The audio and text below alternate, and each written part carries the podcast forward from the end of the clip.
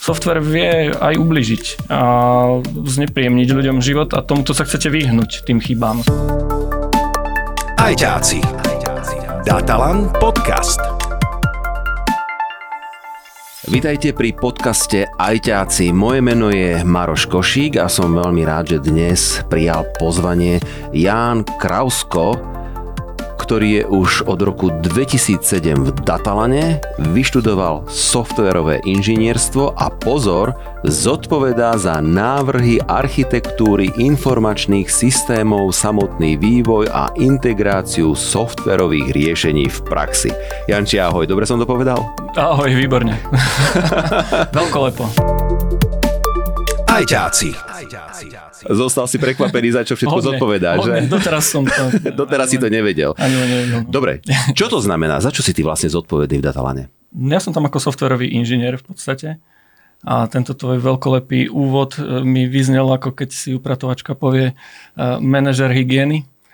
Ale, ale v zásade som tam ako tým líder alebo vedúci oddelenia vývoja jedného z mnohých, ktoré Datalan má. Mám e, na starosti tým, ktorý sa zaoberá vývojom softveru od, od začiatku, od tej nejakej myšlienky prvopočiatkovej až, až po delivery, až po odovzdanie klientovi do prevádzky a, na, a ďalej sa starať o, o tú myšlienku, o, o ten projekt aj v priebehu prevádzky. Čo to znamená? Teda príde klient alebo vaše obchodné oddelenie, oddelenie prinesie zákazku, zmluvu a klient už vie, čo potrebuje alebo mu to musíš ty celé vymyslieť? Tak klient väčšinou vie, čo potrebuje v zmysle, že má víziu, čo chce, alebo aký, aký, uh, aký problém chce vyriešiť. Hej? A väčšinou je to trošku skreslené, alebo, alebo je to proste taká nejaká vízia, čo by chcel. No a my na tom ďalej, ďalej pracujeme. Sú aj projekty, ktoré sme, s ktorými sme prišli my, alebo máme klientov, o ktorých sa staráme dlhodobo, kde ten systém vyslovene poznáme, máme to takéto priam exkluzívne know-how o, o tom, čo, čo oni robia a vieme, vieme e, nastaviť ten smer toho rozšírenia, respektíve rozvoja toho informačného systému, aby jednoducho e, to splňalo nejaké požiadavky moderného sveta. Ty si softverový inžinier. Máme to chápať, je to to isté, čo programátor, alebo sa to nejako odlišuje? Nie je to to isté, čo programátor. Nie je to to isté, čo programátor. Programovanie je v zásade jeden aspekt toho vývoja, alebo jedna nejaká fáza. A softwarový inžinier je trošku, trošku cross viacero fáz tohto projektu a trošku no, sa to čiže rozlišuje. robíš vlastne teda? No, Ráno prídeš do roboty, začneš kávou. Rozhodne. Prečítaš roz, noviny? Rozhodne, no tak o noviny sa starajú na inom oddelení. nie, nie. Ja mám na starosti akoby, akoby celý ten tým a v rôznych, rôznych fázach vstupujem, vstupujem do, toho, do toho projektu. A mám viac zodpovedností možno v čase, kedy, kedy programátor ešte ani nevie o tom projekte alebo e, aj neskôr, keď už programátor zložil štuple z uší a programoval, doprogramoval, odovzdal to ďalej a je potrebné ísť za tým klientom a, a nejak mu to odovzdať a vyfakturovať. Ale v zásade e, ten projekt od začiatku hlavne začína nejakým príselsom alebo nejakou prípravnou fázou, kedy ten, e, ten projekt len vzniká vzniká buď v našich hlavách alebo u toho klienta, ktorý za nami príde a potrebujeme e, ho naplánovať, potrebujeme rozvrhnúť ten projekt, e, zistiť, nakoľko ľudí to bude, nakoľko koľko práce za tým bude. Tak, aby si aj klient, aj my vedel naplánovať e, zdroje, financie, čas, alokovať ľudí. Čiže chápem to správne, začína to dajme tomu myšlienkou alebo požiadavkou samozrejme klienta na nejakú službu alebo produkt, ktorý on bude ďalej posúvať. A ty ako softverový inžinier so svojím tímom si sadnete a na tabulu si nakreslíte napríklad na stenu, toto pôjde z bodu A do bodu B, tuto máme takýto systém, tuto to vieme prepojiť. A vymyslíte to celé, potom to predstavíte klientovi a keď sa povie, že áno, je to ono, tak tvoji ďalší kolegovia, programátori si sadnú a začnú búchať do tej klávesnice. Tak toto nejako vyzerá? Áno, urobím veľa pekných obrázkov, kým sa začne programovať.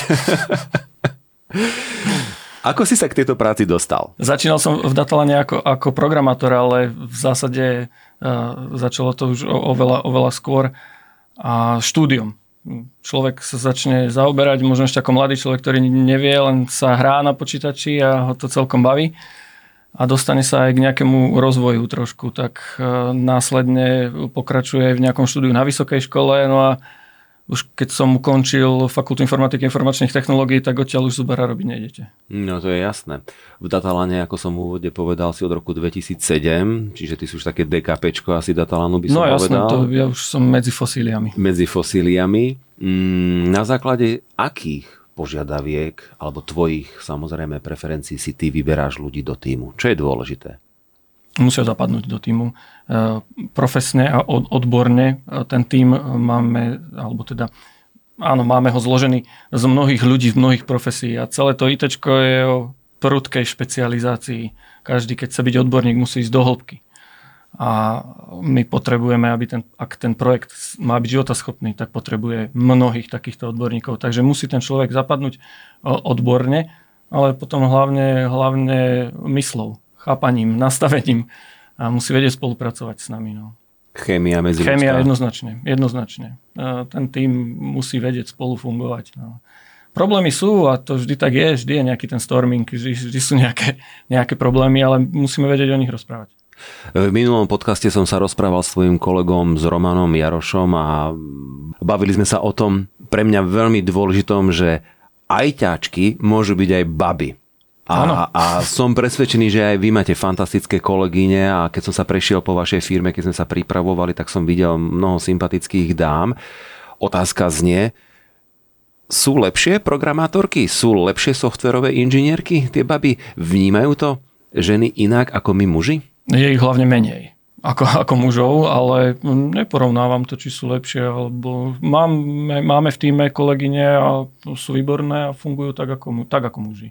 No, keď si spomenul pred chvíľočkou ten storming, že či je to niekedy aj preto, že si na nejakom projekte buď nerozumiete, máte iné videnie sveta, alebo je tam vsúka ženská, vsúka ženská, hej pozor, toto nie je odkaz pre nejaké feministky, ale jedna sa mi o to, ako si už povedal, že málo žien je v IT sektore a ja som veľký podporovateľ toho, aby tie ženy boli skutočne v každej súčasti nášho života.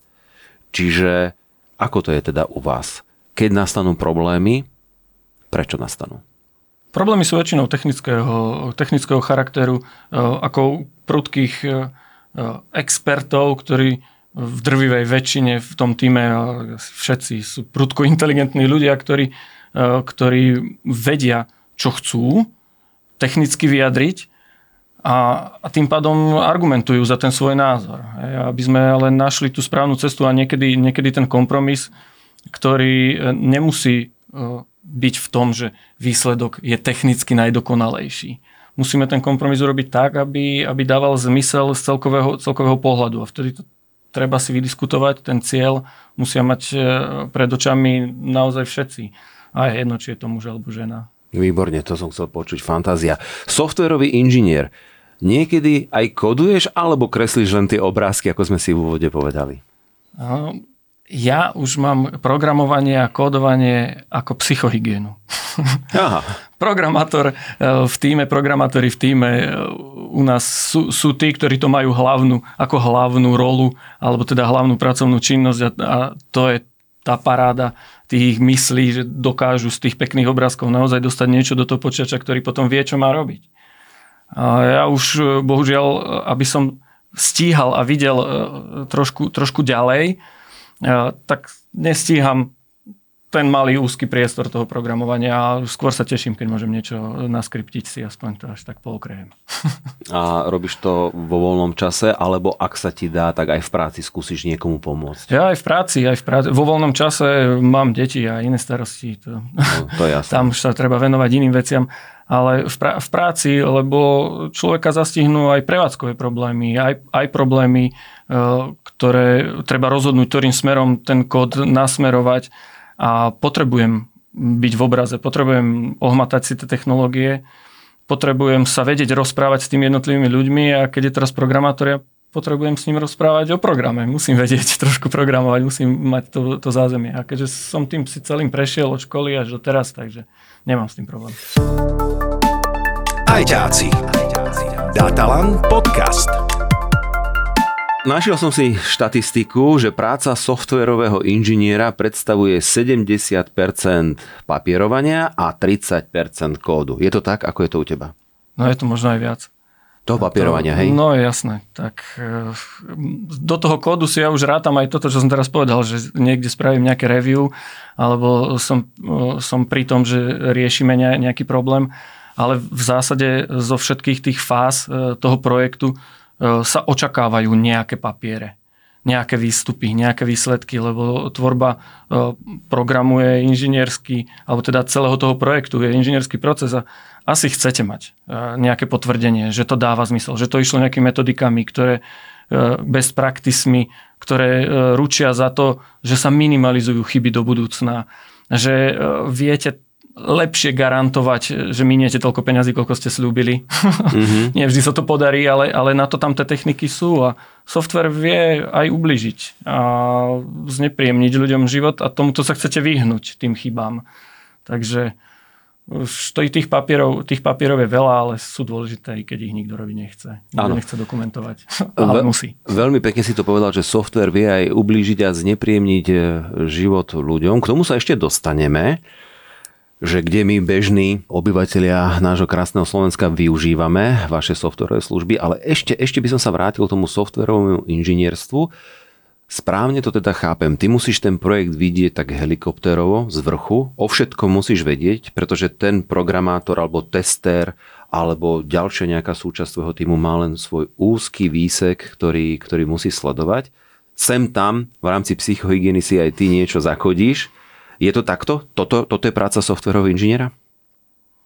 Áno, nie je to úplne, tie hranice sú hmlisté, aby som takto uh-huh. povedal, ale keďže zodpovedám za ten výsledok a, a klient ma vníma ako technologického garanta, ktorý im teda niečo slúbil, navrhol, hej, bol pri tom, keď vznikali, vznikali uh, nejaké tie analýzy, nápady, som podpísaný pod review ako, ako reviewer nejakých e, dokumentov, ktoré ten e, klient e, čítal a schváloval, hej, tak potrebujem mať trošku väčší, väčší prehľad, ale aj, aj ten programátor musí vedieť, čo robí, prečo to robí a čo má byť výsledkom. No, I keď jemu je už to následne jedno, keď to odovzdá, tester mu povie, že už nenašiel žiadnu ďalšiu 28 chybu, tak, tak v zásade prechádza na iný projekt. Hej.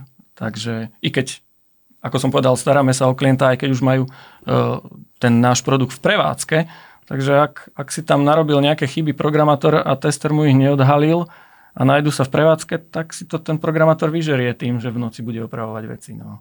Ale stále, stále je to len nejaký výsek, nejaká časť tej roboty kdežto e, ja tú kávu e, pijem trošku dlhšie ako mm. ten mhm. programátor. A počas celého dňa. A počas celého dňa. ako v americkom filme, každom vieš si všimni, že príde herec a drží šálku s kávou a chodí po kancelárii. To isté si aj ty, hej, že áno, áno, George lebo... Clooney príde hej, a drží, drží kávu v každom filme. Všimni si v každom filme. No lebo potom to vyzerá, že človek nepracuje. ako, vyzerá, ako vyzerá taký pracovný deň tvojho týmu? Ako vyzerá pracovný deň softverového inžiniera? Ako vyzerá pracovný deň aj ťaka? No, pracovný e, deň e, sa oproti časom, kedy tu nebola korona, aj trošku možno zmenil. A kladie sa teraz aj dôraz na, na kopec iných vecí, ako predtým to nikto tak nevnímal. Chodili sme do roboty a boli sme v pohode. Benefity boli, boli aj home office. Každý, kto nastupoval ako mladý človek, ktorý prišiel z vysokej školy, tak sa pýtal, či môže robiť z domu a chce robiť z domu a teraz príde na pohovor a pýta sa, či môže chodiť do roboty. To, toto sa krásne zmenilo. Ale tým pádom, že, že bol, boli tí ľudia odstrihnutí od, od seba naozaj doma a častokrát aj, aj s deťmi, aj s manželkou a, a proste ten priestor nebol, nebol OK, museli sa k tomu prispôsobiť aj procesy a nejaké postupy. E, bežne pre vývoj, aj preto, ako má ten deň vyzerať, v podstate existujú, existujú nejaké požiadavky, existujú nejaké metodiky, agilné, neviem aké, aby proste sme sa dostali k nejakému dobrému kódu. V zásade sa nám oplatilo robiť ten deň tak, že ráno, každý deň, v podstate pracovný deň, si projekťák, projektový manažér sadne s ľuďmi, nemusia byť, nemusí so všetkými, vyberie si tých podľa úloh, podľa problémov, ktoré vyskočia prevádzkových alebo to, čo treba riešiť, prejde si s nimi, čo na čom robia, v akom sú stave a oprioritizuje im ďalšie úlohy. Hej. A o tomto sa spolu bavíme, na čom treba teraz robiť v kontexte e, toho, aké máme ďalšie úlohy v nejakom backlogu, z ktorého ich vyberáme. Hej, takže ráno nejaký, nejaký stav, nejaký status a následne e, sa e, programátor odoberie, zapne štuple do uši, pustí si nejaký dead metal alebo inú ľudovú hudbu a, a, a kódi. Hej. A ja mám potom ešte 6 ďalších meetingov. Mm, jasné. Lebo potom... sa potrebujem rozprávať aj s ostatnými ľuďmi. Áno, a na konci dňa to potom musíš skontrolovať, že čo ten tvoj... A ďalší deň ráno. Na, na tom statuse. A na tom napríklad. statuse. Ale záleží, záleží samozrejme od nejakých deadlineov, nejakých kritických hraníc, kedy, čo treba riešiť. Ak riešime kritický problém na funkčnom na, prevádzkovom, na, prevádzke, na prevádzkovom systéme, tak tam nečakáme. Tam musíme riešiť hneď, vtedy ide všetko bokom. Jasné, tak potom... Takéto sa nesmie stať. Taký, taký tester je tvoja pravá ruka, hej, že ráno hneď na mítingu zahlási 28 chyba, prerábate, áno? No, aj testery, ale, ale všetci, všetci. Uh, tie fázy projektu, keď sa začína, ešte ani neprogramujeme, tak dlho, dlho vždy trvá analýza alebo nejaký návrh tej, tej architektúry. Tam potrebujeme komunikovať s analytikmi, s návrhármi, s architektmi. Takže aj o tomto sa, o tomto sa bavíme. A každý má ten svoj jazyk, ktorému potrebujem rozumieť a rozprávať nielen programovací, ale aj, ale aj tieto. Pár minút dozadu si to krásne povedal, že v tvojom týme a vôbec v tomto segmente pracujú inteligentní ľudia, ľudia, ktorí skutočne sa dokážu pozrieť na veci možno aj tak, zo svojho uhla pohľadu, ale majú, majú určite obrovský prínos pre, pre tento segment. Ako ich dokáže zladiť tieto osobnosti? No to je perfektná výzva teda, lebo my sme všetci vrátane mňa totálni autisti v podstate. Mm, no, takže, no, tak. takže tých ľudí treba poznať a treba sa stretávať. A preto aj tá korona, ktorá narušila tie sociálne vzťahy, mm-hmm a ne, neurobila dobrú robotu. Mm-hmm. A už sme sa všetci tešili, kedy môžeme v robote sa aj stretnúť. A teraz fungujeme napríklad na takom hybridnom modeli, že ideme aspoň deň, dva za týždeň do roboty, kde, kde sa teda stretneme aj, aj osobne. Mm-hmm. Polovicu týmu mám v Bratislave, polovicu v Bystrici. Je nevyhnutné chodiť aj tam, aj tam. Mm-hmm. Mm-hmm. Nežiarlia náhodou na seba Bystričania na Bratislavčanov a opačne? To, to, sú, e, to sú výzvy. to sú výzvy. Dobre, musíš poznať a určite aj ľudia v tvojom týme potreby zákazníka dokonale. Uh, ideálny zákazník a komplikovaný zákazník. Ako, ako, ako ich rozlišuješ? Čo je ideálny zákazník? Čo sú jeho potreby? A práve ten komplikovaný zákazník, kedy už si určite hryzieš do pier, tak ten sa naopak čím zase vyznačuje? No, ideálny sa vyznačuje tým, že neexistuje. To je ľahké. A, a ten druhý, mm-hmm. to, tak tých máme kopu, tak s nimi už vieme nejako pracovať podľa toho, mm-hmm. ako dlho ich, ich poznáme a, a, a postupne uh, vieme, vieme s nimi pracovať. Uh, klienti, uh, a je jedno, či je to štátna správa alebo, alebo súkromný sektor, uh, tam vždy je to o ľuďoch. A vždy sa to rozlišuje podľa toho, uh, že či na tej druhej strane u toho klienta teda e, sú ľudia aj technicky zdatní. Či ten klient má svoj odbor informatiky, či, či má nejakých, nejaký vývoj, hej? či tam má nejakých takýchto, takýchto ľudí. A tým pádom sa na tých jednotlivých stretnutiach vždy hľadá e, adekvátny E, protivník, hej, s, ktorým, s ktorým sa vieme, s ktorým sa vieme e, rozprávať na rovnakej vlne. No, takže asi, asi v tomto. To. No, na konci dňa je to vždy zákazník, samozrejme, ktorý, ktorý chce vydúpať e, z toho čo najviac, pretože potrebuje zase on uspokojiť svojich ďalších klientov. Stretol si sa s nejakou takou požiadavkou, ktorá ťa úplne odstavila a musel si to rozdýchavať? Vo vašej branži niečo takéto sa udeje sem tam? Mm, nestretol mi, bežne, bežne robievame zázraky na počkanie a nemožné do troch dní. Ajťáci. Datalan podcast. Prejdime teraz vlastne k tomu, čo vy robíte. Samozrejme privátnych vašich klientov necháme teraz na pokoji, oni majú svoje vlastné služby a produkty, ale mňa zaujíma to, čo sme si aj v rámci prípravy vlastne povedali. A mne sa, mne sa páčila tá tvoja veta, že, že predsa nie je zlé robiť pre štát. A vieme, že Datalam patrí medzi dobré firmy, úspešné firmy a pracujete aj pre štát. A povedal si to krásne, že ak sa to neurobi dobre a neurobíme to my, ajťáci, tak kto iný to urobí a ľudia sa tu stále budú nejakým spôsobom potácať a trápiť. Tak nám vlastne povedz, že že ak môžeš spomenúť, ktoré také produkty alebo služby z vašej dielne napríklad my, bežní občania, využívame. Je toho, je toho veľa a, a teda nie len za, za firmu Datalan, ale väčšinou si to ľudia ani, ani neuvedomujú a vtedy je to najlepšie. Keď si ľudia neuvedomujú, že niekto za tým urobil robotu, tak to funguje dobre. Ak si uvedomujú, tak si uvedomujú, že to nefunguje dobre, že toto ma, toto ma nasiera, toto ma strašne frustruje, toto musím 12 razy kliknúť. Hej? Mm-hmm. Ale ak, eh, ak si to nevedomuje, tak to funguje. A práve my sme aj, aj teda náš tým robil veľa, veľa takých integračných eh, záležitostí, čo sú nejaké prepájačky medzi jednotlivými orgánmi verejnej moci alebo rôznymi inštitúciami Poznáme to možno z médií ako jedenkrát a dosť a boj proti byrokracii. Však nie je to len náš projekt, na tom robilo kopec vecí, niečo sa spravilo, le, kopec vecí, kopec firiem, na tom robilo niečo, niečo sa spravilo lepšie, niečo horšie, sú tam obrovské brzdy v legislatíve väčšinou. No ale e, tým pádom ľudia nemusia nosiť kopec papierov osobne niekde. Hej potrebovali rôzne výpis z registra trestov alebo e, čokoľvek, tak dnes si to tie inštitúcie vedia medzi sebou potiahnuť. Korona urobila veľa v informatizácii. Konečne. Kone, konečne. konečne. Aj tam, kde boli legislatívne e, rôzne prekážky, e, že sa nedalo a človek to musel krvou podpísať, nie elektronickým podpisom. Zrazu stačí e-mail, jeden by neveril. Takže, Ako sa to rozhýba. Áno, áno, všetko zlé je na niečo dobré a, a toto, toto, sú, toto sú fajn veci.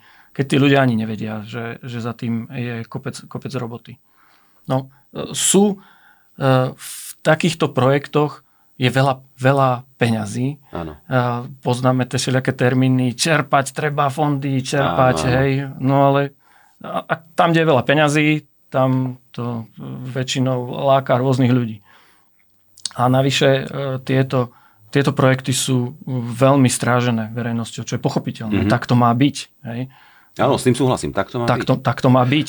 Len tým pádom ako nikoho nezaujíma, že vymyslím si, e, šrobár na Krávsko a syn má e, zlý internetový obchod. Hej. Mm-hmm. No, tak, ale keď nemôžem elektronicky podať 2% z dane a musím sa tam trepať, Áno. tak to už akože zaujíma veľa ľudí. Tento blog som otvoril práve preto, že aj v médiách v podstate je to tak zaužívané, že ty robíš pre štát, no tak ty robíš zlú robotu, alebo pomaly je to už rovno černota. Ale ja si práve myslím, krásne si to povedal, že všetci tie služby už využívame, sme spokojní, naopak všetci sme netrpezliví a čakáme ďalšie a ďalšie. Takže ja si nemyslím, že je zlé robiť pre štát, lebo bokom musíme dať vašu profesionalitu a bokom musíme dávať nejaké veci, ktoré sa niekde naťahujú a komplikujú. Toto nie je vaša záležitosť. Ale tu je hneď otázka. Prečo to tak všetko dlho trvá? Naznačil som. Sú tam, je tam legislatíva, sú tam procesy, ktoré sú kontrolné, aby to dobre, dobre dopadlo. Mm-hmm. Verejný sektor príde, mám zákazníka, sám seba som si zákazník, túto marketingové oddelenie povedalo, že na stránke má byť červená farba, bum, bum, mám na to peniaze, oslovím nejakú firmu, hotovo. Štát si nemôže dovoliť osloviť nejakú firmu. Musí okolo toho byť nejaké obstarávanie, lebo automaticky by niekto povedal rodinkárstvo alebo niečo. Čiže tie procesy sa celkom prirodzene naťa, naťahujú. No a toto už nie je moja, moja parketa, aby som, aby som nejako hodnotil úrad pre verejné obstarávanie. Jasne, to ani nemusíme hodnotiť. Takže fuj, som si vydýchol, nie je to tým, že celý deň piješ kávu, ty si svoju robotu vieš rýchlo spraviť, čo je veľmi asi dôležité. Jasné. Ešte jedna veľmi dôležitá otázka. Počúvajú mladí ľudia, ktorí chcú pracovať v IT segmente, ktorý sa obrovsky e, rozvíja, ide dopredu akých ty ajťákov preferuješ? Koho chceš mať vo svojom týme? Potrebujem vidieť ten entuziasmus. A keď sa vrátim aj k tej predošlej otázke, tak e, nemám rád také, že, že nepracujeme pre ten štát. Však tu sú výzvy, tak poďme na to. A preto aj, aj, aj ktorí k nám chodia, tak musíme vidieť, že chcú, že, že to majú radi, že, že ich tie intelektuálne výzvy, ktoré tu sú, naozaj bavia.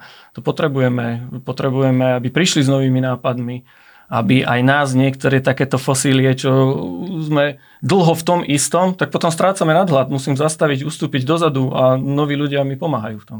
Prečo ľudia v IT veľa zarábajú? Prečo ľudia v IT? Podľa mňa nezarábajú veľa. Zarábajú e, preto, lebo sú úzko špecializovaní a tým pádom musia byť e, veľ, kvalifikovaní. Musia, veľa, veľa času investovali do štúdia a rozvoja. E, zarába e, chirurg alebo futbalista špičkový málo oproti, oproti ITčkárovi. Aj ten futbalista musel asi trénovať hodne, hodne dlho a potom je, je expert tej svojej oblasti, útočník, tak zarába adekvátne. Pekne si to vysvetlil, preto som ti dal tú otázku, aby už každý pochopil, že hodnotu má ten, kto niečo vie, v čom je úzko špecializovaný. Presne tak, presne tak. Presne tak, dobre. Posledná otázka na záver. Máš ty nejaký vzor športový, technologický, v poznámkach mám napísané, že pad a mat. Áno, technologicky pad a mat. Stále e, mladý a flexibilný. Takéto flexibilné mozgy potrebujeme. Jasné. A ešte, ešte na otázočka. Ktorý je tvoj najobľúbenejší projekt doteraz a na aký sa tešíš do budúcnosti? Mali sme veľa, veľa príjemných e, projektov. Vždy ma, vždy ma baví, e, keď je za tým nejaká, e, nejaká výzva, že spravíme nie, niečo komplikované, vieme zjednodušiť. To je, to je, to je parada, ale, ale Datalan robí rôzne projekty a v mysliach určite aj chalanom v týme zostal napríklad Detská univerzita, čo, čo je projekt v podstate trochu marketingový pre Datalan, ale dávalo to zmysel, korona to trošku, trošku presunula do, do, do kyberpriestoru, ale pred, pred pár rokmi uh, tie decka chodili, chodili k nám, uh, ľudia s tým sami doniesli do roboty, čo doma zbastlili, nejakú hru alebo nejaké ITčkové gadžety a bol, bola, to, bola to paráda, detská odchádzali. Šťastné. Janči, ďakujem ti za tvoj čas, za tvoje rozprávanie a za tieto príjemné chvíľky s tebou. Ja ďakujem, veľmi pekne. Rozprával som sa s Janom Krauskom, lídrom integrácie softverových riešení v praxi. A už teraz sa teším na mojich ďalších dvoch hostí opäť z Datalanu v podcaste Ajťáci, Mira Čecha a Miša Huráka. Sú špeciálni v tom, že milujú hardware, čiže to železo, ako to my poznáme a do takej miery, že si s ním vylepšili aj svoju domácnosť. Moje meno je Maroš Košík a majte krásny deň. Ajťáci. Datalan podcast.